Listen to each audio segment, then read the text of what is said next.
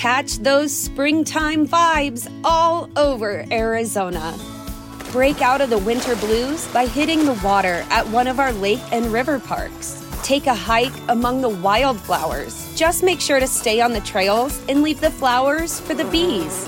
Discover Arizona's best kept secret and visit azstateparks.com slash amazing to start your springtime adventure.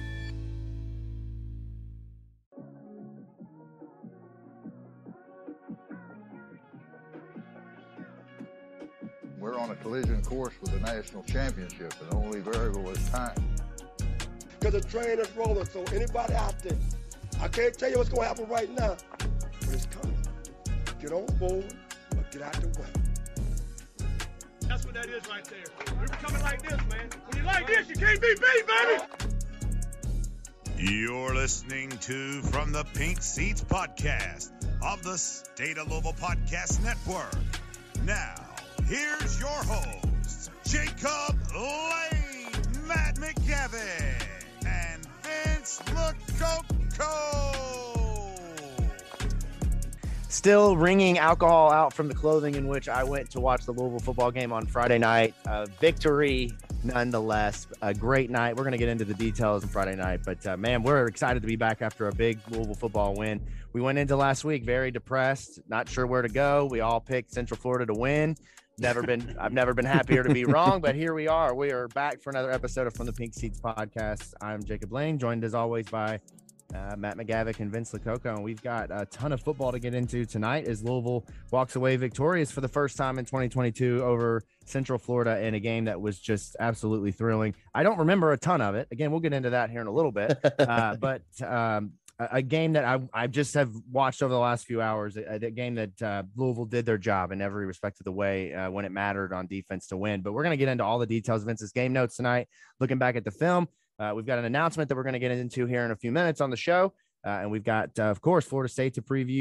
Uh, but Ian will not join us tonight. We've got his pick by proxy. So we'll get into five picks. What else we got to get into tonight? Just a ton of, of great stuff. We'll do a segment later on in the show uh, where we give out grades from the game on Central Florida, which I think is really interesting from all, all three of our perspectives. Uh, if you're following along with the show, we appreciate you. You've been tuning in over the summer. And as we get going here, uh, if you are not, be sure to subscribe to the show uh, from the Pink Seats podcast, anywhere you get your podcast. Give us a follow at Pink Seats Pod, uh, and then give these gentlemen a follow at Matt McGavick, at Vincent LeCoco. Gentlemen, how are we doing tonight? It's great to talk winning football, isn't it? We're already a lot more peppy than we were last week. That's for damn sure. Yeah, no doubt.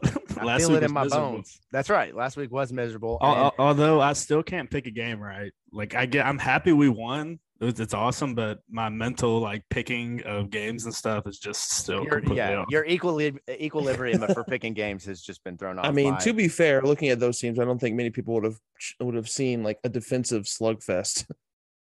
Yeah, no, I don't think so. But uh, we're going to get into all the details of the game because it's again, it's fascinating to see what everybody's takeaways will be here. Um, but before we do that, let's start with the announcement of the show. We've are very, very excited here to bring on a new partner. Uh, you'll start to see us out a little bit more active as the show gets wheels. Uh, we've been inspired by our trip to the studio to start trying to get out. That being said, you will catch us once a month. We're hoping that's the the, the rhythm here. Once a month, once a month live out at Kern's Korner uh, off of Bardstown Road in the Highlands. We are extremely excited. They are uh, friends of the show. They are listeners to the show. They they enjoy what we do here, and that's what we want from a partner, somebody who believes in the content that we produce. So you'll start to see us out over there at the restaurant. Uh, we hope that you'll come out and you'll have a beer with us, and we'll start to make that more of a thing each month, where we can have a little bit of either group therapy or just uh, some group celebration. So if you've not been to Kern's Korner, which I would imagine if you're a Louisville fan y- that you have, uh, you are missing out. I, I took the trek over there last week and got to enjoy some beers and talk football. And we're excited about the content and the, the future of the partnership. So just appreciate Clay uh, giving us this opportunity to partner up. And in my opinion, you, I mean, you know this, Matt knows this. I text him uh, whenever we put out our burger reviews, and I was very disappointed that Kern's Korner was not on there. So, uh, as you Jake should be. about to have his first burger, took his Yep. Kern's Korner burger virginity, and uh, you know, I think he's hooked now. That's right. You set the tone for a really strong week, man. That that burger, the patty melt was fire. Matt, you missed out, man. We got to get you out in the And, public. and, and this is this is the part where I admit that I have actually not had Kern's Korner yet, so that Well, needs to happen. Vince is gonna start to to be the the virginity taker over here. It appears taking us both to Kurt's corner for the first time to enjoy the patty melt. That's the podcast episode name right there. The virginity taker. the virginity. We'll have to tie that into the show some point later on, and and uh, no. we take the watch the film, break the game down. Uh, but yeah, we're excited about that. We're gonna be out there, like I said, once a month doing shows uh, as we take the show out on the road and just start to, you know, whether it's watching games that are away or whether it's just doing a show on a random night of the week, uh, we'll we'll be out there. So we hope that you'll um, go there and frequent their bar, support us by supporting them. Uh, and come out and, and drink some beers with us because I think that all three of us would very much enjoy to meet anybody who listens and just talk football. So, all of that to say, football is back, fellas. Football is back, not just college football, which I know obviously it's been back now, but the NFL is back. Right. Lamar Jackson got a win against the Jets uh, in a game that was not featured on Red Zone very much, which I think is hilarious because I'm an avid Red Zone watcher. Uh, and nobody in my family is. And so they wanted to watch Lamar. There's no other way to watch it except for the Red Zone channel. And it came up like twice the whole game. Uh, both of his, his nice touchdown passes, though, which uh, I'm really, I've gambled poorly. I took Demarcus Robinson thinking he would be the receiver that goes Oh, off for Lamar, and it Oh, was Devin no. Duvernay. Yeah, and Devin Duvernay was available. I I messed up on that one, man. I How many points man- did uh, Rashod Bateman put up? He it seemed like he had a good day too. I mean, Well, he, he was that a- what fifty five yard bomb. Yeah, he was an early early pick guy though. Like I, I just go Man. Lamar first round every year. That's what I've done since he has won the MVP. I hate you as a fantasy football player. I hate He that. beat he God, beat I hate that. He beat me in the championship game, his MVP season, and my logic is, is I'm like I'm he's not gonna beat me again. Yeah, Like I I, mean, he- refuse to be on the opposite I team mean, of I Lamar. Jackson. So I'm like I'm going to put myself on the same team as Lamar Jackson again, and I just I can res- I can first round. respect that. Yeah, but I that's it's I'm a fantasy a fantasy football purist. I don't draft quarterbacks until like fifth, Mhm. sixth, seventh, eighth round because I'm all about my money and I want to win in fantasy football. And so I don't draft Lamar Jackson in the first round. And I hate you for doing that because you you're against the fantasy football rules uh, just for Louisville. It works out for me, Jacob. I mean, you can be a purist as much as you want, Jackson. That's what I know is that all I do is win. I'm not even gonna get started. Get started. it out, Matt. Get it out. No, we'll, we'll be here for a while if I get it all out right now.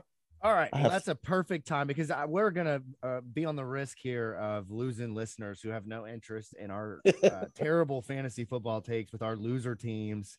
Um, so let's let's move into the Louisville and Central Florida game and talk about this. Let me first start by giving you a little snapshot of my night. Okay, Friday, just rough day. Okay, just uh, it's just one of those days, and with everything uh, going on with Louisville not being good, not looking forward to the football game really because I don't expect them to win. But at the same time, you know, you're a Louisville fan, Vince, just mu- much as I am, and you start to convince yourself that they're going to win, right? That Oh, starts yeah. to set in at some point. That never set in for me this week, and so uh, I had a friend hit me up and say, "Hey, we're going to go out to a bar and watch the game." Normally, my rule is I don't go anywhere for games. I stay at my house because I like to track drives. I like to listen to what the commentators have to say. I get a little bit ner- obvious. Last week, I told you the story about tripping over the cord and yelling at my wife. I get a little bit nervous and too into the game uh, for the level of football that I've played in my life. And so I went to the bar thinking, there's no chance Louisville's going to win this game. This is going to be horrible. I, I, it'll be convenient. I can eat, I can drink. Uh, and I can watch them lose in a place that serves alcohol. It's a win for everybody. So the first half, Vince knows I was very pessimistic very early in the game. I and I was I was It going did back not forth take you long to bring out the fire Brian Brown text. I It, tell it, you that's what. correct, Yeah. and I will, I will, I will bend the knee and apologize to Brian Brown uh, because I was wrong. I was wrong. You're right. It very early. It looked bad because it looked like we were just headed towards the same things that we did last week uh, when what we saw with uh, Syracuse. Uh, but in the second half, it was too late for me. I can't bounce back. I don't remember much of the second half. So I had to rewatch the game, and I'm I'm not proud of it, but at the same time I am because it made cheering there at the very end, which I didn't really know what I was cheering for at the time, a lot more fun. So I'm excited to get into it. I've had time to, uh, like I said, get over the hangover, ring the alcohol, and now move on and actually watch the game. And I I'm really excited to get into it because there is a lot of good stuff um, that moving forward, if we're going to even see a slight bit of this moving forward, Louisville's going to be okay. I think they're going to get back to about the area we thought they'd be. So let's look at the game. General overview. Uh, final score 20 to 14. Louisville wins their first game of the year uh, over Central Florida, who drops their first game of the year. Malik Cunningham leads the team in passing, uh, goes 14 of 29 for 201 yards. Uh, from a rushing standpoint, though, this is where Malik really shined. For the first time, we kind of saw it. And I don't know if you all happened to see the tweet that kind of passed through the timeline during the game. I forget who it was that even tweeted it, but it, it was like uh, it was something to the tune of Louisville was serious when they were trying to make Malik Cunningham a pocket passer. I thought they were kidding, uh, talking about him all offseason. I do remember being, that, not being able to run, and I was like, "That's." I hilarious. remember. Uh, but Louisville obviously benefits from his rushing 17 carries, 121 yards, including the 43 yard touchdown. Um, and then Tiyon Evans has another really solid game 19 for 75, a touchdown. Uh, had a, a big run uh, negated by a fumble, which is very unfortunate. Didn't, didn't really expect that. But, you know, you hope that that's just a fluke thing. Jalen Mitchell carries the ball three times for 26 yards. Uh, Jawhar Jordan, three for 10. And fellas, still a little bit of a head scratcher here. We have not seen Mhm. Trevion Cooley. Trevion yet Cooley. Yep. we are two games in and here's what i'll say here's what i'll say uh, I, I know it's it, the rule i think is four games in which you don't lose eligibility uh, from uh, you know obviously from playing you get to redshirt i'm going to be really interested to start counting games because i think for him it- and i'm not trying to draw lines to say his transferring or but we said somebody was going to be the odd man out we didn't expect it to be him now Louisville's two games in. We have not seen him on the field once. You start to kind of look at does a transfer happen, uh, and those four games are interesting. Does it? Does he play at all? Is he injured? Do we have we heard Matt any form of update from Scott Satterfield on him? For all we know, he's completely healthy. And I agree with it being a head scratcher just because I know that from a talent perspective, I mean, he's he's got it. I mean, we saw uh, on a handful of last year that the guy has superstar potential. He really does. I I'll be honest, I I did not foresee Jawhar Jordan overtake Trevion Cooley on the depth chart. I really did not. It's confusing. All right, looking at the receiving, Tyler Hudson again leads the way for Louisville, three for 67. He had an unfortunate drop that would have been a big play. Also had a couple of plays negated by penalties, which again, we're going to get into the penalty situation here in a bit. Mari Huggins Bruce, all he does is make plays. Uh, two receptions, 42 yards. He did have one rush for negative two yards, which I failed to mention before. I actually left that out on purpose because I don't, we don't, he doesn't need, we don't need to do that to him. Uh, but he did have a good game receiving. He had the 30 yard play. They've got to get him the ball more. Uh, and then Marshawn Yes. Ford was very active. Three for 38 did not feel like his final stat line. I felt like Marshawn Ford was all over the place. Now, Marshawn was in that very, that very big play down the field late in the final parts of the fourth quarter where there could have been, should have been a targeting call wasn't called. They called a drop. Was really interesting to see what was going to happen there, but they obviously ruled that one incomplete. But still, three for 38. Had a couple of really nice blocks in the running game as well. Uh, D. Wiggins, one for 23, opened up the game on the first uh, first play of the game with a big catch. Uh, they went back to him later, but wasn't able to reel it in. And then Braden Smith got going, three for 21.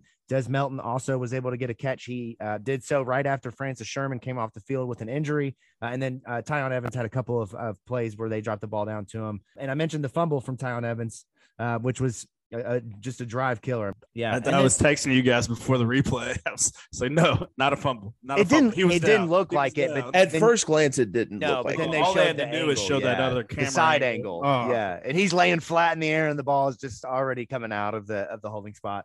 Uh, and then on the defensive side, uh, Kendrick Duncan leads the way with 13 total tackles, including 10 solo. He made a couple of of drive saving tackles, and then Yaya Diaby with uh, six, the next leading tackler, but one and a half sacks leads the team there. He had a heck of a game. He was all over the place, man. I he think was that was absolutely demolishing. Oh, for sure. His For best sure. game of his and he Yeah. he had one of the probably top two or three plays of the entire game. It was sometime mid late third quarter where uh, Plumlee kind of broke contain and was about to uh, convert a third down to a first down, but Yaya caught him from behind on a shoestring tackle, Yep. and they had to punt after that. That was Drive that saving. was a huge play right there. Yeah, absolutely. And then a couple of other guys. Dorian Jones gets a sack. Ramon Puryear gets a sack. Uh, Momo Sanogo is credited for a half of a sack. Those guys were getting Mason after it. Reiger. Mason Yeah. Reiger. Mason Reiger got a TFL. They called his a TFL. I'm always Oh my interested to see how they're going to call those because in the moment it looks like it is a sack. He and he was also, dude, in the third quarter he was getting after it, man. Mason Oh. Reiger pin- was pinning his He has ears a back. hell of a motor. he is a serious, serious pass rush and uh, pass rusher. I think he's a guy by the time he's a senior that could be one of Louisville's leading sack getters each year. Like I'm dead serious. The dude gets after it. Uh, Jared Dawson filled in admirably. I saw him out there on a lot of third downs with Des Tell out on the field together, which I thought was interesting. Uh, so Jared Dawson has kind of emerged as that second or that. well, they couldn't put Lole in. Well, right, Yeah, right. a- Uh, and then a couple of guys who uh, I'm taking forever to get through this, but a couple of other guys pass deflections, uh, interceptions, interceptions, including Jarvis Brownlee uh, with the game winning interception or game clinching interception there on fourth and goal. Uh, a hell of a play where he absolutely just wanted the ball more. Uh, it- just a great play by him. And then on the other side, Louisville does a great job uh, stopping Central Florida early in the game. It looked like Central Florida was going to run all over Louisville uh, and and was essentially going to get whatever they wanted. Penalties did negate a lot of what they did, but overall, that Louisville holds them to 339 yards, including only 131 yards passing, 208 yards rushing, which a good chunk of those came from John Rice Plumlee. 83 led the team in rushing there for them. Javon Baker uh, would have Kentucky probably. I mean, I, I don't know what ended up happening there with Kentucky and him, but uh, he that kid is talented, man. He is he is solid. Mhm. Johnny Richardson is ta- is really solid. Ryan O'Keefe was really solid. Um, they have SEC speed, and that brings us into Vince's game notes here. Let's just get right into this.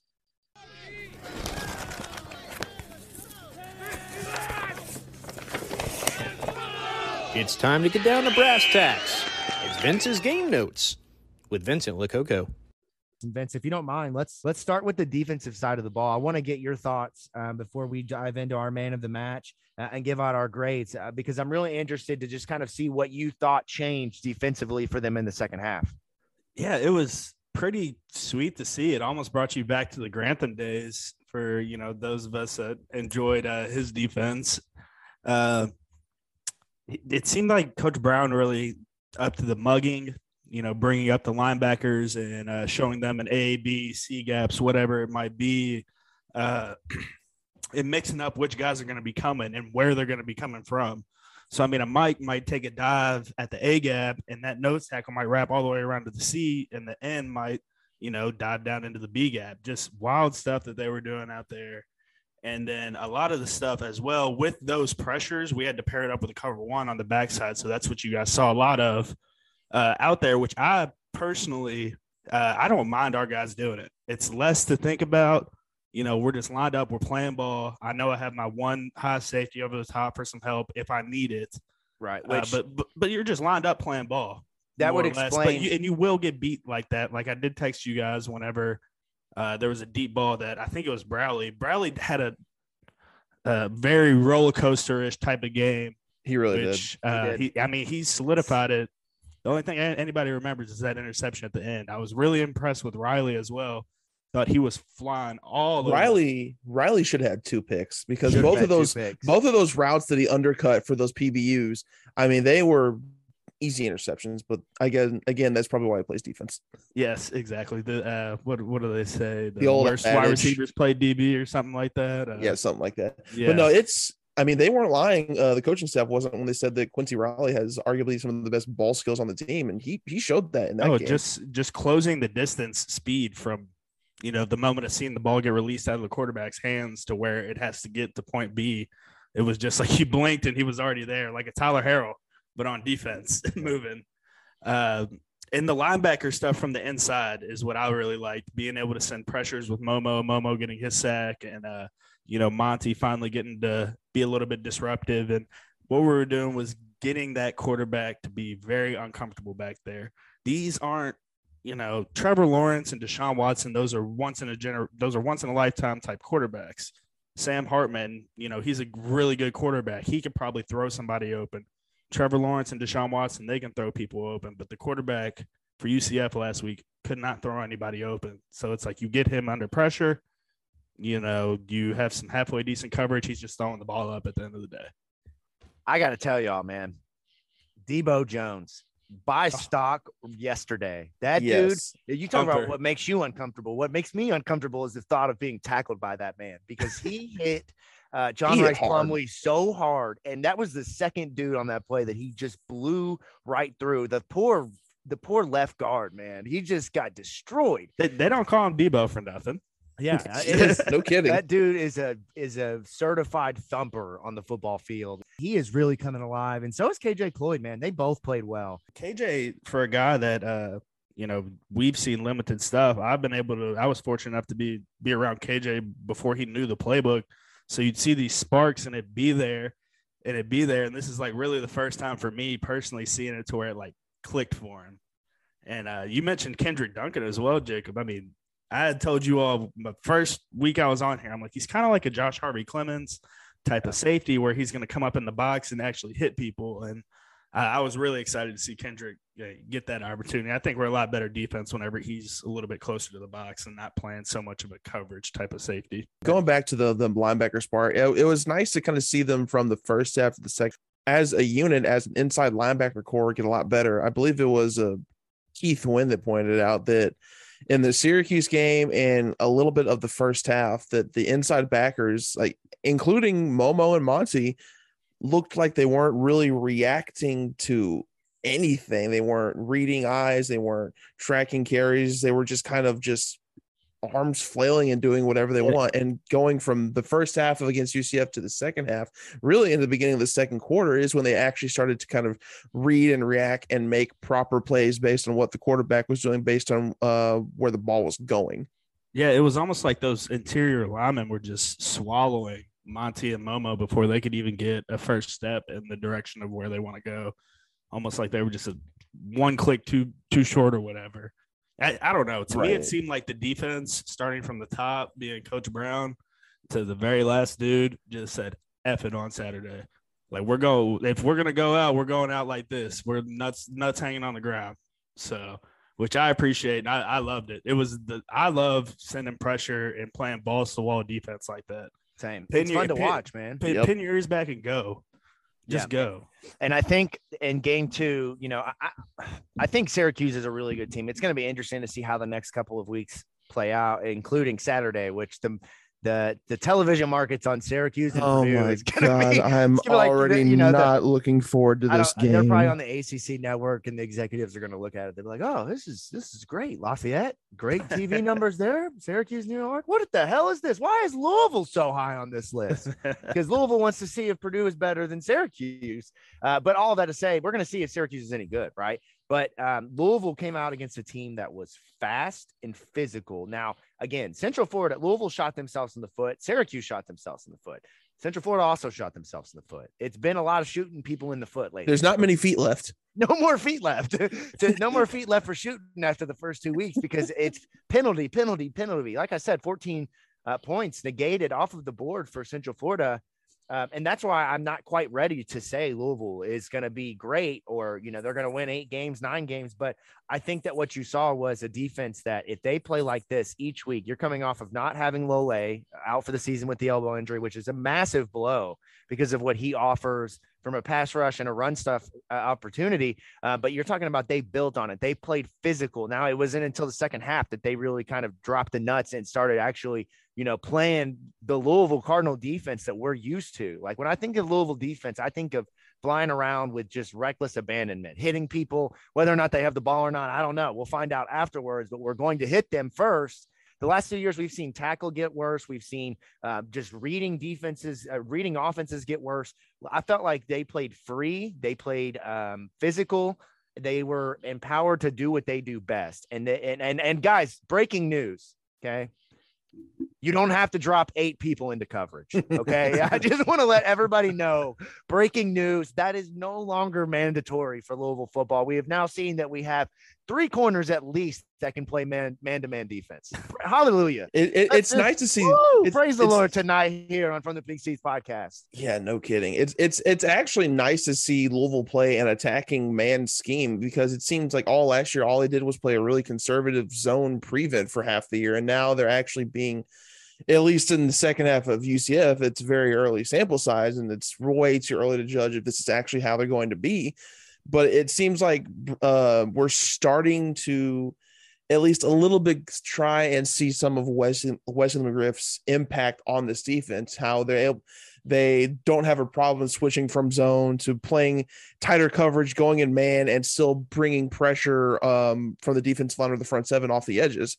Because as uh, Brown said after that UCF game, a lot of what their de- defensive success was was changing the pressure coming from up the middle to kind of attacking the edges to kind of counter UCF's zone read scheme, and that gave UCF fits. Now, granted, Plumlee is not a very good thrower of the football. I mean, let's be honest here. So playing a tight tight man coverage kind of helps him out there. But I mean, you can't help but be a little bit optimistic regarding how Louisville is starting to kind of adapt from a defensive uh, defensive schematic standpoint. They've got corners that can cover. They said that all off season, and now that you know they proved it. Finally, you see it. But most Louisville thing ever would be for them to go back to practice and have a great week of practice. And next week we're dropping eight in coverage again. Like that, that's what Louisville does. And I want it's on Brian Brown now. To which I, Mr. Brown, sir, uh, I apologize. I apologize. What I said in the group text, I regret wholeheartedly. It was not nice of me to say. I gave up on you way too quickly. You did give me the reasons to do so, but you did come back strong in the second half, and you you called a hell of a game. It is the best called defensive game uh, from Louisville football in maybe Speaking of two calls. years. Two years. Speaking of calls, I don't know if you all noticed, but he had one drive where he didn't get the plays in quick enough, and that's when UCF really started to drive. They started to go tempo, gain momentum. Mm-hmm. But following that drive, Coach Brown was on it. They were getting the plays in early. Guys were able to communicate, make their checks, and get everything situated. I mean, like let guys get everything situated and let them see what's in front of them, knowing, okay, if this comes this way, I got to go here, or vice versa. So I, I was really happy with Coach Brown doing that part of the game. Yeah. And- Especially since they struggled doing that against Syracuse the entire game, e- in a loud environment there too. he Yeah. struggled with it his entire time here at Louisville, unfortunately, is uh, being able to get the plays in. But segueing that into the offense, the very, very, very first drive of the game, you know, Malik has to rip his helmet off and he's going to the sideline and he's complaining to either the signaler or Sat or somebody about not getting the play in. But outside that, I was really happy with scripted set. Scripted set is still coming He out of the got it, first quarter, opening the game, and first series of the second half. Scripted set is goaded, as we would say, for for sure, just killing it. Uh, one thing I really enjoyed about this offense that they, you know, it's not like they just put this in. We've had it in our, the entire time they've been here. Is the motions. You all saw a lot more Mhm. motions this week, be it Marshawn coming Yep. out as an X and just us completely flip flop in the formation, him going into that hip set next to Malik and sending a wide receiver all the way across the other side of the formation. There was just so much movement going on that it was hard for UCF to think pre snap. And it was easier for Louisville and Malik and Caleb, Brian Hudson, no line to be able to sit there and think about what UCF is doing and allow us to play one step faster. That that play call that what I think you're talking about with uh, Marshawn just dumping off into the flat, not even running a route, not not picking anybody. He just literally ran straight. Uh, the motion was so confused. No, it's not confusing. They just got distracted by it that he literally Marshawn Ford was able to just run straight for five yards, catch a football, and then run for seven more. It was my favorite play call of the night. The motion did nothing. They didn't Yeah, go and- to the player at all. They didn't even look at him but it just opened up the field for Marshawn and Andre Ware. I remember just listening to him. He was like, had to have been a coverage breakdown somewhere. And I'm thinking, you're damn right, because the guy was wide open. And and Isaac Martin had another one. Same. They love doing that with him, with Marshawn and Isaac. That H back position. That that you can move that spot all over the entire field and run that offense. Uh, they had one with Isaac where they brought him out as an outside wide receiver and brought him into the backfield with Malik, and then you know the I guess tell try and get uh, UCF to tell us you know what kind of coverage they're running was just him hopping over to the other side of Malik. Like he literally went like three steps to the other side and just got set. I, I don't know the motions. I'm a huge fan of the motions f- for reasons that you all have heard me harp on. Right. Uh, I talked about talked about Tiyon's uh, vision, and I still think his vision could get a little bit better. Uh, but what I was really impressed with was we had that same kind of not the same formation, but the same outside zone play as last week, and you saw Tiyon stick his foot up, you know, in the ground and get upfield north and south in the red zone and be able to get in the end zone for uh, a touchdown. Uh, Sat also seemed like he just let Malik go. Like he gave him designed runs to run the ball with. And I think Sat's also making the smart decision with uh, calling more outside zone plays and stuff that kind of takes the ball out of Malik's hands in the red zone. If that makes sense to you all, like, okay, let's, we're, we're trying to run the ball in here with the running back. We can get this one yard with Yeah. Tiyon or this one yard with Jalen or Jawhar. You know, we don't need Malik because they're going to be keying on Malik. Everybody and their mother knows that Malik's going to pull that ball and try and get around the sideline. So I think Sat kind of did a little bit of the opposite and decided, okay, I'm going to take the ball out of Malik's hand, put it more in my running back's hands in the goal line red zone area. I did think that the offense was a little bit more creative with, especially considering how they looked against Syracuse. I mean, good God, how could they be even more bland than they were in that game? But the one thing that still really bugged me about all the offense and their offensive tendencies in that game was that they were far too many second and long runs. I, far too many just long runs and clear passing situations. Period. I get that Malik didn't have that great great of a game throwing the ball, and there wasn't really a large problem with drops in that game by Louisville guys. I mean, I know um, Huggins Bruce had one, D Wiggins had one, he might have had two.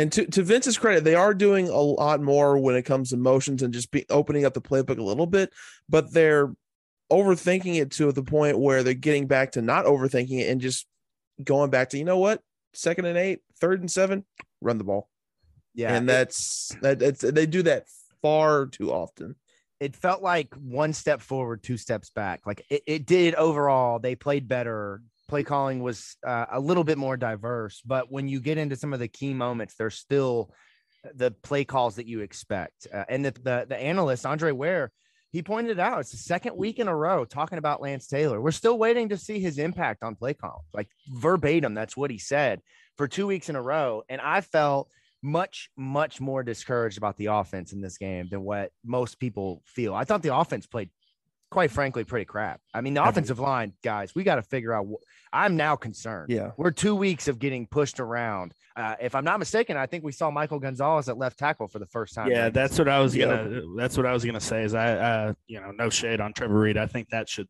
definitely I- stick. I think My- that will stick. stick as the i left think tackle. it should I think it gives uh, Caleb a little bit more sense of a security of oh, I can just play my game instead of having to worry about a possibility of something happening over here with Trevor. There was one uh, outside zone play that we ran that stuck out to me, and it might have been like Trevor's last one of his last plays in. Uh, it was a TFL. We ran our normal outside zone deal. The O line's on their track, but I think Caleb had to stick his arm out a little bit on that backside and just hold up for just half a second to make sure he chipped that guy so Trevor could get his first step over and get onto that uh, that end. And uh, Caleb's guy ended up making the TFL because he couldn't get his head across and get his own man. So I don't know if that was actually what was happening. That's kind of what it looked like to my eyes. Uh, but overall, like I, I'm sure you all feel the same way. Like you can see it. Yeah. Like at, Yeah. after Syracuse, I couldn't see much of anything. I'm like, I don't know where we're going with this. This is going to be a long ass football season, but it's just one game. I guess. mean, to, to be fair, the offensive line had this very same struggle last season. I mean, in the first two, three games of the year last year, they just kind of struggled. They didn't look particularly dominant. They didn't do a particularly great job of opening up holes for the running backs and protecting them, uh, protecting Malik. And then in the last eight, nine games of the season, they looked immaculate. They were amazing. Now, granted, last year you had a team like Ole Miss, so they're just physically dominant in and of in their nature, being an SEC team. I mean, you're playing Syracuse, and I know UCF is a physical team, but they don't compare to like an Ole Miss. But I, I'm not gonna sound the alarm just yet on the offensive line because we kind of saw them do the same thing last year, which I was kind of nervous that that might happen. Mm-hmm. But it, it is a little concerning because, I mean, Caleb Chandler is an established preseason All American. You expect him to be able to perform right out of the gate. Trevor Reed, I mean, you can do bat flips, and by Jacob Lane's evaluation of athletes, that's all you need to be able to do. I mean, Trevor Reed has his fair share of plays where he's got straight up whipped on a on a rush. when your left tackle is getting beat like that, it obviously makes your quarterback feel less secure about his placement in the in the pocket, and I think that can explain some of Malik's quick tendencies throughout the, the the second half, specifically to kind of escape the pocket. I mean, you look at what he had in the first half. uh, Louisville threw for I think it was they threw for 137 yards in the first half, but overall they only threw for 201 yards. So Malik in the second half was more of a runner, and we saw obviously the 43 yard play. I think he had a couple of other really big runs, But I, I just between the offensive line, that's one big uh, kind of red flag. Which you're right, Matt. They have consistently struggled in this entire Satterfield, Satterfield era in Game One, and kind of have gotten stronger throughout the year.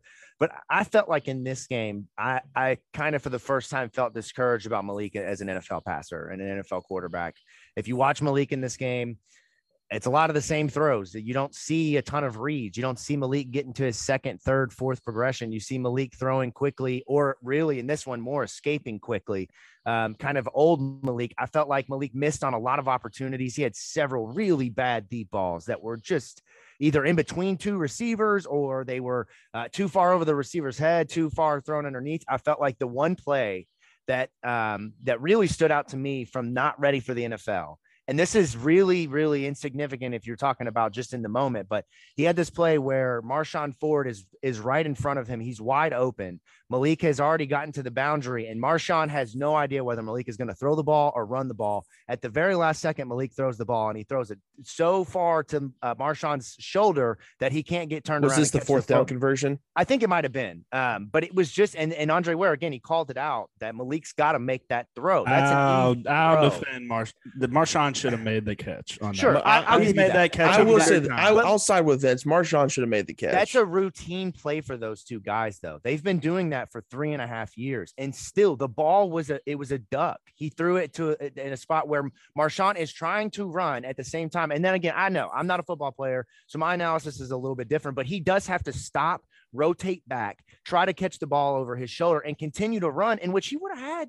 So I don't know. It's just one of those things. They're, they're between that, some of the far outside throws. Malik is just not progressing as the passer. It doesn't look like quite yet the rapport is there with with the new guys besides Tyler Hudson. That's there. That's there for sure. yeah, that's established. But I felt in this game more discouraged about Malik as a passer than I have in a long time. He's still two games in. He's not throwing a touchdown, but there was just a lot of bad throws. But at the same time, that's a play that a quarterback that is going to be a first, second rounder is going to make in that moment when it matters, when the game is on the line, the opportunity to seal it. And it's just a routine play. It's a routine play. And that's where I feel like we've not seen Malik yet in the first two games be able to capitalize on being a fifth year senior. You know what I'm saying? We should be seeing him clicking and executing at the highest level with these guys. And it's still, uh, it just to me, it still looks like he's a little timid as a passer. He's still more relying on his legs, which as an athlete, you expect that. But I, I just don't see an NFL passer in the first two games like I thought we would see uh, early on. kind of playing devil's advocate a little bit there. At least in uh, the UCF game, he did a much better job of kind of spreading the ball around. No receiver No- got no more doubt. than No doubt. I mean, there were four guys who got five, six targets each, and then another two or three guys below them and got three targets each, versus the like what 10 targets that Tyler Hudson got against Syracuse. So he he did a lot better job when it came to like to making sure the ball was properly spread out so that the UCF defenders didn't hone in on just one pass catcher. But kind of building on what you said, Jacob, kind of going back and watching some of the condensed highlights, it looked like not there were only a handful of times in which Malik really went through his progressions and his reads. It more so seemed like, depending on what the play call was, he was switching up what receivers were going to be his first and second reads more so than actually going through his progressions. Right. Maybe that's just what I saw. What do you think, Vince? Is that something you kind of picked up on? Uh, I mean, I agree with you. It's getting to the point to where, uh, like there was a, it's blatantly obvious when Malik's, you know, going through his progression is where I'm kind of trying to get at, which with how little he kind of does it.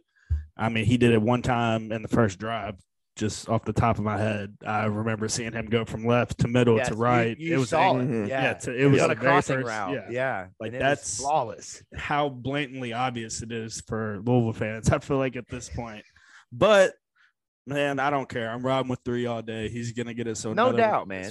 Oh, I for sure. I- No doubt. You know, he's the ultimate gamer. You can say what you want, and people are like, "Oh, these Lamar comparisons are unfair." Yes, they're unfair. It's Lamar They freaking are, yeah. Jackson. Any comparison to him is going to be unfair and not, you know, Yeah. it's it's bad. I can't but- wait for the Pierce Clarkson to Malik uh, comparisons. Yeah, but, but the thing is, is Malik truly is one of the top three best quarterbacks to ever come through our school. Whether you like it or not, whether he can throw a deep ball or not, he is truly one of the top three guys to come through here. Yeah. I'm interested to see as the, off- Statistically, as the offensive line gets better and as they get more comfortable, does he get more comfortable with with throwing in in some of those pressure situations because I just in this game I felt like when uh, it kind of mattered from a passing standpoint, he he just didn't meet the standard of what you'd expect from a quarterback who's a fifth year stand fifth year senior. Uh, but all that to say, the dude won us the game. Okay. So yeah, all of what I said, throw it out the window because it doesn't matter because they got the victory. I'm simply pointing out from a, a, a narrative that we've talked about a lot is Malik developing. I mean, we even asked Sat like uh, developing uh, his passing ability for the NFL. That's what matters at this point for him to get paid. And so far, I just don't think that uh, they that he's shown. I mean, he has no touchdowns as I mentioned, throwing uh, through two games. So let's move into the last part of this, and I want to try to do this really quickly uh, so we can transition into Fives picks and then Florida State. But I want to hand out just some grades uh, for for a couple of players or uh, units of the team. Um, and we can do we've kind of talked a lot through these points but i just want to kind of put our final thoughts on these so let's just talk about the offense from a grade perspective i'm going to give the offense a c i thought overall they were much improved because it was like an F in game one. Obviously, when you score seven points and you just don't do much to move the needle throughout the entire game, it's it's much uh, it's not hard to bounce back. But I felt like overall they just every single time they went forward, they went two steps back. I mean, I, I've written down five examples here of of opportunities for Louisville to either put the game away uh, for them to really secure a lead to take and put their foot in Central Florida's neck, and they didn't do it. And I don't need to run through these for the sake of time, but I'm going to give them a C. A lot of opportunities to improve, though. As the blocking gets better, the running will get better. As the vision of Evans gets better, he'll start to have bigger games. You'll see less penalties. I hope, fingers crossed, as the year goes on. Wide receivers will start to run crisper routes, and you'll start to see these things click. But through two games, this offense is it is a massive step back from what we've seen over the last couple of years. Yeah, no, I I think it's C probably probably great properly grades them out because I mean we saw clear improvement from the Syracuse game, but I mean the Syracuse game was pretty much rock bottom no matter how we, how you slice it. The players look better, the coaching, the scheming looked better, but at the same time, there's a lot of room for improvement with both players in terms of execution and just doing your job, and with the coaching staff with scheming up plays to put these guys in successful situations. What do you think, Vince? I'm going D plus, and here's why. Still improvement, expect, baby. I expect a lot more out of this offense. Uh, I know what play, the plays are in that playbook to make it a successful offense and to put these guys in the right situation to succeed. Uh, quit with so many of these obvious second and when it's obvious to everyone that you're going to be running the football situations uh, we can still break that tendency. There's just a lot more stuff that we can do offensively. Get certain people the ball. Uh, you know, quit. Let's not put Malik in bad situations. Let's not pretend like he's a 12 step drop, sit back and sling it quarterback. No, that's not who he is. He's somebody you have to get on the move, and it's one read, two read, and we're taking off and running. So I'm giving him a D plus. Yeah, I think that's fair. Uh, but we're it's improvement, as I said. You slowly but surely you get the win in a game that matters uh, on the road in a place where road teams just don't win. That's what matters right here. We'll focus on that. Uh, Malik True. Cunningham for this game. Um, again, I mentioned that I thought as a as a passer he was just mediocre. I, I still don't think we're seeing the passer we've seen from 2019, 2020, 2021, even in 2020 when he threw all those interceptions you saw some of the flashes of big plays and the ability to move the ball down the field. It's Tyler Hudson, Ahmari Huggins, Bruce, or it's short plays. Like that's really what's happening from a passing standpoint. He started five of five, got to seven of 10 overall in the first half. And then up until the midway of the second half, he was three for 10 as a passer. My grade for Malik is going to be a C. Uh, I know I'm going to keep handing out C's uh, here. C's C, get degrees, baby. That's right, baby. That's right. As a C gets degree fellow brethren, I know how that goes. You get the victory, you move on to the next week. Got to see more from him as a passer. As a runner, he was unstoppable. Um, had a lot of, of short gains, but the big ones are what you focus on because that's obviously what uh, gave Louisville the ability to, to win that football game. Yeah, no, if the Louisville offense is going to go anywhere and make any sort of meaningful improvement, the passing game just has to get better. And now Malik did take a step forward when it comes to, you know, getting better with distributing the ball, which is, you know, a positive. But at the same point, whenever you complete less than half your throws you, and didn't throw a touchdown, as a passer, you didn't have a good game. I mean, that's just that's just how it is. Now he countered that by looking a lot better as a runner. So I'm I'm gonna give him a C minus because he he did look better, but he he left a lot to be desired in that game. Going uh same as Matt, C minus. I mean, just throw a touchdown pass, man. You're a quarterback. Better bounce back. This Florida State's the, the game where the quarterbacks and the team scores a lot of touchdowns. Malik, I need five, six, seven, eight of them things on Friday night. Uh, let's go to the other side of the ball. Defense. I'm going to give them an A minus simply because the first half was uh, at times a little shaky, but the second half there is no denying that what they did from the entire half to the late part of the first half, ten straight stops, whether it's turnovers, turnover on downs, missed field goals, they were flying all over the place. Now they did allow several big plays that were either brought back from penalties or they were able to kind of catch their ground and, and make a play in the second portion of a drive. Uh, but overall, everyone on that defense for the most part played well. Josh Minkins played well. Kendrick Duncan played well. Quincy Riley played well. Monty Montgomery played well. The only guy who did not play great, and it's more of because of the fact that Central Florida threw the kitchen sink at him, was a year of Yasir Abdullah, but he made a huge play late in the fourth quarter on defense. That's like, that's the Yasir you know. Uh, but overall, the defense, man, they were so much fun to watch. And if this is the group that we get every week, I, I, will, I'll be excited because this is the Bryan Brown we were sold on. Was that type of defense on Friday night? That defense Mhm. of being able to go aggressive man to man, cover, make picks, uh, still get to the quarterback when they need to. TFLs all over the place. They did that. Kudos to them. Ten straight stops, man. That I, don't- I couldn't tell you the last. I, Kelly Dickey, where are you? When was the last time Louisville had ten straight stops ever? Look, look, man. There's no reason that App State can be beating Texas A&M running the same damn defense that we run at Louisville. Their defensive coordinator is Dale Jones. He was the inside linebackers coach for Louisville in 2019. You Oh, and he gave my They all- favorite speech ever. like, there's no reason that Love Dale Jones. it. Yeah, you all see where I'm trying to get at. It's frustrating for me Yeah. as a fan. Why do you play the game? Oh my god, he made me. I wanted to run through a wall after Dale Jones' speech during fall camp. God bless. Oh, that was our in, our introduction to, to Dale Jones on that ESPN special of him just like crying and stuff, man. Why do you play the game? Yeah, but it was great to see Bryan Brown on the sidelines. Um, you know, he, he was obviously jacked up. The guys were jacked up. They were flying all over the place, making plays. Um, just what you want to see. Did you guys give grades? I got too excited. I don't even remember. I'm going at I, Hey, okay, I, I'm gonna go B plus. okay. And I'm only saying that because it was a little bit of a really bad start, and they they obviously did fantastic getting 10 straight stops. The only reason I'm not giving it an A minus is because they got they did get aided a lot by UCF shooting themselves in the foot with penalties. Yeah. And other than that, mm. I mean, Yeah.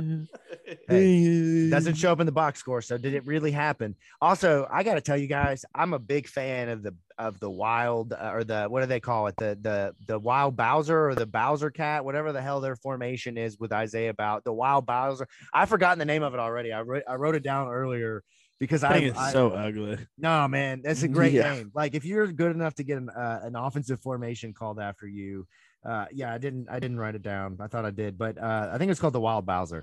Uh, I loved that man. That was it was dope. That guy is a is a is a really solid running back, and for Louisville to hold him to like 25 yards in the second half was extremely impressive.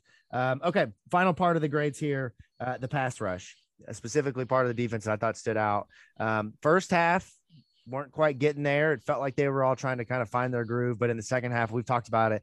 Mason Reiger was getting after the quarterback. You saw Jared Dawson making plays in the backfield. I am going to give them a B plus. I thought this was their best game uh, of the season. Obviously, I thought it was their best of probably the last uh, um, several games that they've played. Uh, they've got to get Yasir Abdul uh, like figure out how to get him more involved. Um, but if they continue to play like that, man, it's gonna be it's gonna be fun to see a, a legitimate pass rush for the first time. I think I'll give it a B, maybe teetering on B minus because they did a, a hell of a job in the second half. The only thing that's it's I know it's a one man affecting my grade of a B minus, but I mean, Yasir Abdullah's got to get more involved. I, I get that a lot of that is offensive line countering for his uh his, his ability and he's sending double teams at him, chipping him, doing whatever they can, but of his caliber, Yasir needs to find a way to kind of counter that, in in my opinion. Yeah, I, I'm gonna go B plus, and I agree with what Matt said. I, I told I told you guys going into the year we were talking predictions on how UCR was going to be doing. Was I didn't think he was going to be having the I don't know first team All ACC numbers that everybody was thinking, just because he is that much of a factor on the defense, and it's a double edged sword because I mean, yeah, it's a respect thing and it's cool, but shoot, you want to get yours at the end of the day. you want to get drafted and you know be a Yeah. big impact on the game, and uh, you know just kind of sucks. He'll find a way though. I mean, he's a damn good athlete and he works his ass off. And Bryan Brown and those guys, they'll, they'll dial something up for him, and we'll see. Yeah, we'll see a and big Yasir Sack uh, here pretty soon. it's like Hopefully against his old buddy Jordan Travis. there, there you go get reacquainted with with him there but it, it's like almost sometimes with football players i'm sure it's it's like that basketball homage where they say you got to see one go through the net just to feel confident in yourself whether it's a free throw or a layup Yasir just needs one to kind of remember that flavor what what that what the flavor of making a big play in the backfield is like uh and and i feel like once he does that he's gonna be good to go Uh, You know- you know what for now he's a game- solid decoy man i mean it works they're blocking him Yeah. with tight ends and and, and left tackles so let's you know do this game played into well was uh the Derek Dorsey TP narrative of Yep. uh, the D line being one of the standouts of the year for this upcoming season. they play like that. Yeah, I mean Yaya Yeah. Diaby is is absolutely played his best game. Ashton was all over the place. Uh, you know, again, they, they just they made plays that mattered. All right, let's wrap up that segment here of looking at the Central Florida victory for Louisville, a, a big victory, and now it's uh, on to play another week of Friday night football as Florida State will come to town. Uh, we'll get into the Florida State preview uh, momentarily. We will be right back.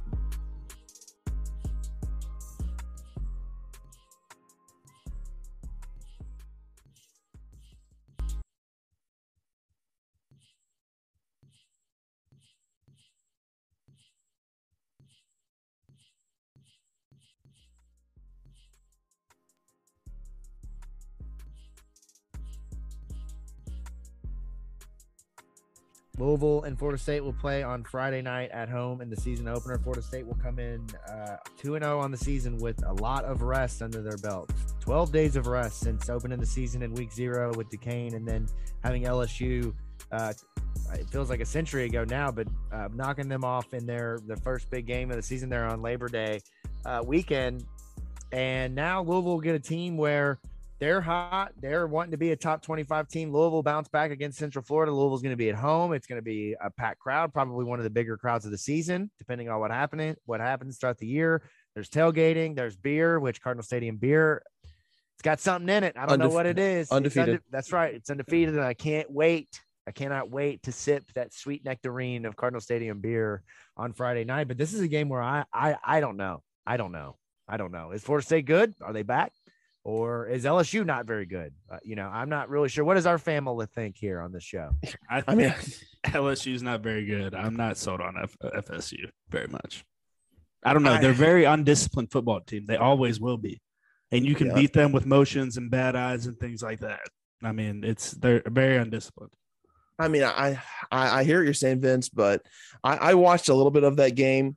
I mean, even though that game was played in the Superdome, that's pretty much LSU territory. Anytime you you go to Louisiana and beat LSU, because Brian Kelly, Coach O, Les Miles, they're they're gonna get dudes, and just beating that their crop of dudes with your crop of dudes. I mean, that Oh, says it's a big something. Yeah.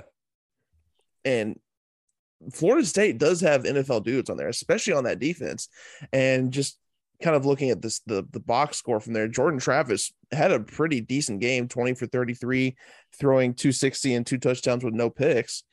Uh, no one particularly stood out rushing the ball, but uh Treshaun Ward, 16 for 49. I mean, LSU's front seven is pretty nasty, so I can see that. But Omario Wilson, he looks like he might be a problem, the receiver for them. He had seven catches for 102 and two touchdowns.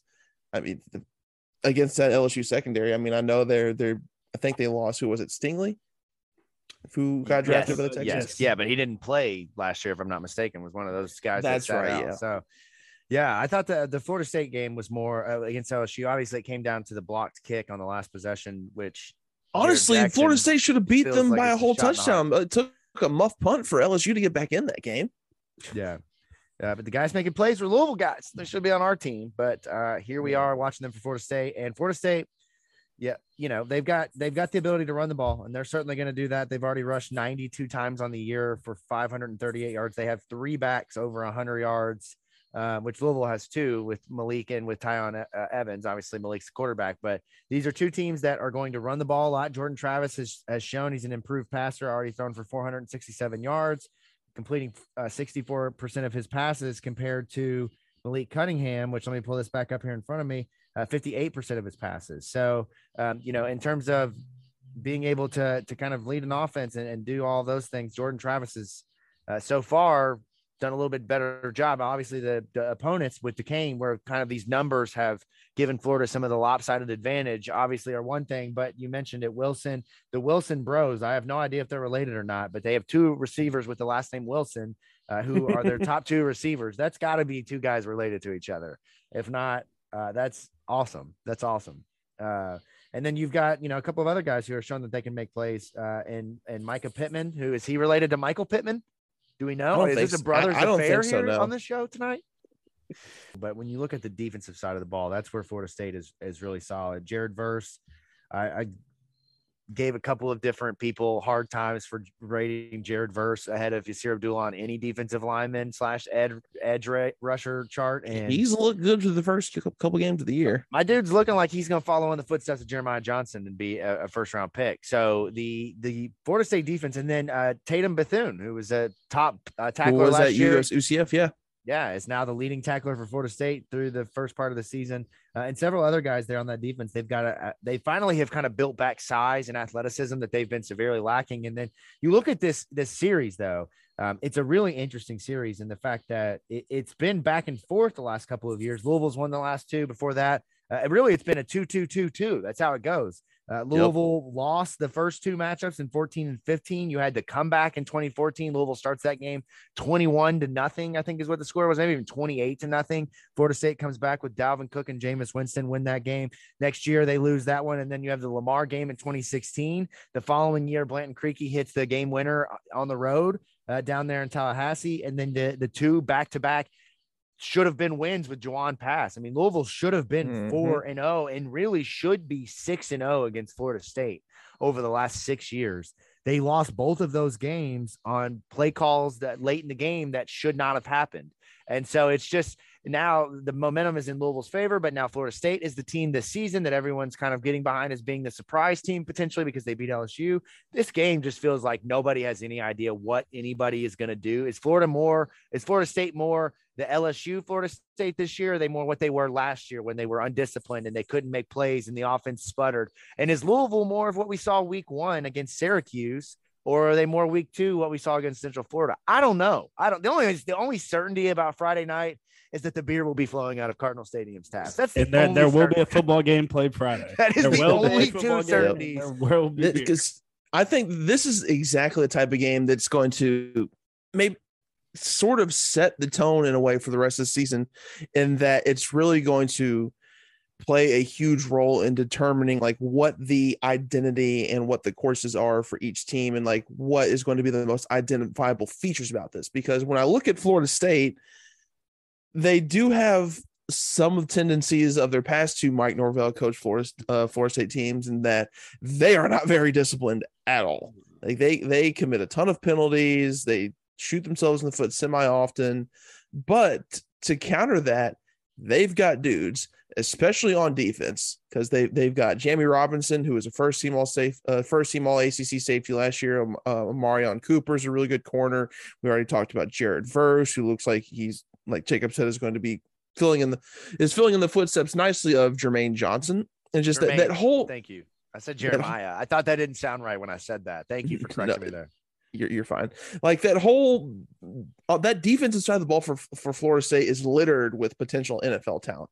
The thing is, it hasn't really come all together so far in Mike Norvell's tenure at F in uh, Tallahassee. And and the same can be said with the offense. Now they did put up 24 on LSU, which we're not sure how good LSU is, but I mean. Early returns on Jordan Travis look promising. Treshaun Ward looks really good. Omar, uh, Ontario, Ontario, not Ontario. Yeah, not- Ontario not- Wilson and and uh God, I just exited out of it, but Johnny Wilson is the other. They're not related. They're not from the same place. But Johnny Wilson, are you ready for this? This dude is 6'7, 235 pounds. Yeah. That is a big ass receiver, dude. Holy Damn. cow. I, I don't think he's a tight end. I'm I'm I'm pulled his box score up here, his game logs, because I'm like, That's impressive, dude. Six foot. That's Josh Chichester out there playing football for Florida State. That's what that is. that is mm-hmm. impressive. I would love a six foot seven wide receiver, dude. That that's like one of those football things for me. Like if you can get a six foot four cornerback, six foot seven receiver, get yourself a you know a a, a Lamar Jackson type runner at quarterback. I'm all for that type of football dynamics. I'm all about the flash. If you can't tell, Vince is about just putting people in the dirt, and I'm over here like give me a defensive lineman with that wears number zero and has a neck pad, and I'm sold. Uh, but this game, I think it's going to come down to a couple of things for Louisville, uh, and it's going to be a lot on the offense, of course. But defensively, can you stop Ontaria Wilson coming off of that that that big game against LSU? Two touchdowns, 102 yards. Louisville has been susceptible to big plays through the air, whether it be Jarvis Brownlee, Quincy Riley got beat a couple of times game one, uh, and Kei'Trel Clark still does not look like himself at all. I mean, he's played better. He's been in the slot a lot, so he's been blitz. I mean, he's played in the card too, which has been really interesting. He's blitzed a lot. Yeah, he's been playing more downhill wrinkle. and kind of a tackle uh, on the on the run game. Uh, but can these guys do what they kind of they did, but better from from last week? Can they cover? You know the receivers of Ryan O'Keefe, Javon Baker, Kobe Hudson. Can they get these guys covered enough to be able to win the game? And and we know that Louisville's going to have, I, I think, the upper hand on Florida State's offensive line. What you're going to what you're going to see is a, an offensive line for Florida State that is built to, in my opinion, uh, be able to run the football. But I'm not so sure that they can pass protect when really have pressure applied to them. We obviously saw Jordan Travis get blown the f up last week by that monster of a That defensive terrible. lineman, dude. Which again, you talk about vanity football players. If you got a rolled up jersey and the back pads out the back, and you got a six pack coming out, dude, and you got the big grill face mask. Oh my gosh, man. I just love that. That dude was a beast, but he got thrown out because he tackled Jordan Travis like like you would tackle me if you got the opportunity. Yo. That's ridiculous. That was so weak. Jordan Travis, I mean, that it was just football play. No, That's a definitely football, football. play. We've seen a lot of targeting the first couple of weeks of the season, but I, I think offensively, can you capitalize when when the defense hands you these opportunities? In 2020, the defense constantly gave the ball back to Louisville's offense, and the offense would turn it over. Uh, and then last year, it was the offense that would score, and then the defense needed to stop, and they couldn't do it. Can we get two sides of consistent football in this game? If they do that, guys, I think they're going to win this game. I do. I think if you get just slightly better offense, less penalties, you continue to tackle, continue to get pressure, and your corners can cover their receivers. I think that Louisville can build upon what they've done over with Florida State the last couple of years, where they've come out hot and they've been able to get leads, and then they've kind of fallen back because they've either taken their foot off the pedal in the second half. I think that Louisville has Mike Norvell's number. Scott Satterfield has his number. They have Florida State's number. I know that Jordan Travis is hungry to kind of squash whatever that beef is with with Louisville. Uh, and then Jared Jackson obviously has become a more important member of their defense. These guys were in this video, ultimate trolling of Florida State. Kudos to them; they did great. Yeah, with that was that was that was good. That was, that was but good. It all comes down to can you drop your nuts and make a play when it matters? Can you can you on third down not freaking go off? Can you not go off sides or get a false start? Can you not get an offensive pass interference? Like can you not hold on? Like we just every opportunity Louisville has so far this season, for the most part, they're committing penalties or they're making a mistake, specifically on offense. Can they clean that up at home? Big crowd, a lot of noise, a lot of excitement. I think I think they can, and and I think that this, like you said, Matt, this is a trendsetter for the rest of the year. I texted you guys earlier in the week. I think Louisville still could be on track to start four and one. I don't think that's out of realm of possibilities. Like I know you got to beat Florida State, and then you've got to obviously take care of South Florida, and you got to take care of Boston College. But this is a big opportunity here to get going and really build, build momentum and beat another really solid team in your freaking recruiting grounds, man. I can't speak enough about how much that matters for Louisville. Oh, it absolutely does. Because I mean, when you look at the, the schedule now, the, the first part of the schedule looks even weaker than we thought it did. Because I mean, USF is still. I mean, they look maybe a little good. bit better. They're, not, still good. not good. They're not good. No, they're not good. Yeah, no, they're not good. That's that's enough of me trying to sing their praises. I mean, they're they're not good. Boston College looks looks not good at all because their offensive line is, I mean, complete and utter dog shit. break- Let's go. heart, I Matt? think Us Just three break go your recruit- heart, Matt. Let's go Shut recruit. No, up, no, no, Vince. Matt, Vince. This is the ultimate scenario for him because we can just go recruit two other guys, and us five can go be Boston College's offensive line. Matt wants nothing more than to block for Phil Jurkovec. That's what Matt wants in his life. So I bad. like Phil Jurkovec and Jeff Hafley. Is that so wrong? I want to be their starting center, is what Matt says But- when he watches Boston but College football. Anyways, USF doesn't look good. Boston College looks extremely beatable because of how bad their O line is, and Virginia just come is coming off a twenty four to three thumping to Illinois. You would think that Brennan Armstrong would ha- would lo- look a lot better than I think he had like 180 yards and two picks against the Illini. Come on now. yeah, So I mean, you realistically could start four and one if you beat Florida State. You really could. it's a big if though. But Vince, It is a my big if. oh, ever since you arrived, Louisville's been doing okay with Florida State, man. They've been doing okay. So what's the secret? What's the secret? Tell me what the secret sauce is. the thing with FSU, like I said before, they're undisciplined. You got to get out on the move with them. You got to, you know, have crossing routes and things like that to where the DB's eyes aren't in the right spot and you can hit them for a big play over the over the top. Uh, you got to out physical. If you they're a team, you know, up front, if you punch them in the mouth three or four times, they're not going to like it after a while, and then they're going to be all, you know, frustrated, pointing at you did this, you did this, you should have did this, and you know that's kind of in at least my experience of Florida State, that's kind of their thing. Is if you can get them finger pointing, then you've got them. And uh, I'd say we had them finger pointing in 16, and 17 was obviously a close one, and 19 and 20. 19 was the one that hurt the worst. That ugh. Keon Wakefield dropped a touchdown in the end zone, hit him right in the chest. I'll never forget it. Back corner. Now let's get in predictions here. I think, you know, overall, obviously for Louisville, it comes down to a couple of things. Can you not shoot the feet that you have left? We, we're still working to figure out how many are there. Um, can you avoid penalties on key downs? They did it again. Satterfield talked about in the first game, third down penalties. They did it again this game. They set themselves back. Can you correct that? Can you tackle? Can you make sure that some of those lapse plays where uh, Louisville or uh, Central Florida had penalties that came back, can you clean that up and make sure that the coverage is there? Make sure the tackle is there. Uh, and then can you on offense capitalize? Can you block better? Can you make plays in the passing game? And if so, uh, I think Louisville wins this game. I'm going to go ahead and predict them to win this game 27 to 24. I think it'll be close. I think both teams will play better defense than they do offense. Um, and what is our thing we're going to track this week? How many sacks do they get on Jordan Travis? That's what we'll do this week. How many sacks on Jordan Travis? I'm going to say Louisville has five sacks this weekend. Five sacks at home. Uh, Yaya Diaby gets a couple. Yasir will get his first of the season. Maybe Ashton gets in there again. Maybe we'll get another Mason Reiger big play in the backfield. But I'm gonna I'm gonna go with Louisville there with the defense uh, bringing in lots of sacks. What do you guys got?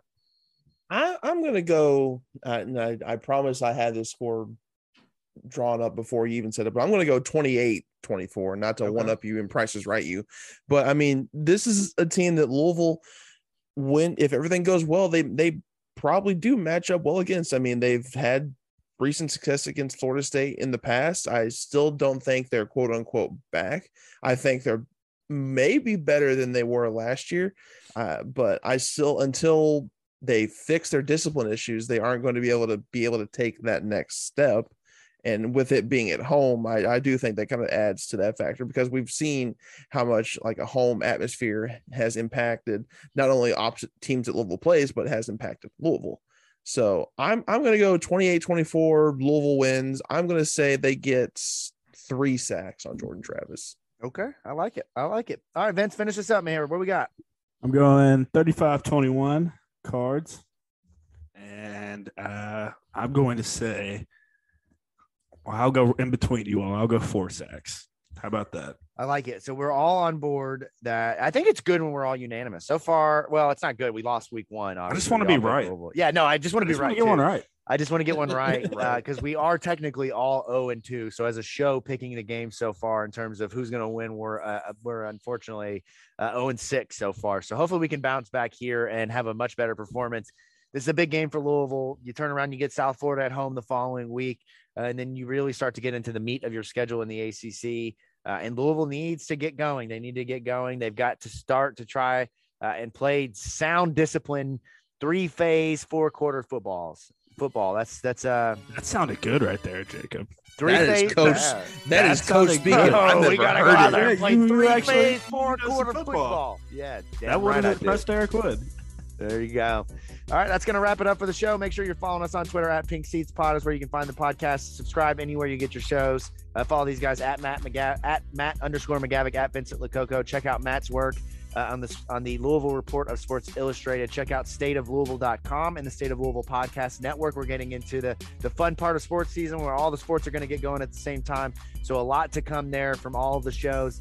And, and as I mentioned, Kern's Korner. Make sure you guys check them out. If you've never been, if you've never had the patty melt, be be sure that you uh, tackle that off of your bucket list this week. Uh, and be sure that you're staying tuned and listening because we would love to have you come out and support us and short and join us for a beer this season at the corner. Uh, but until next week, fellas, when we come back here for a victory, go cards.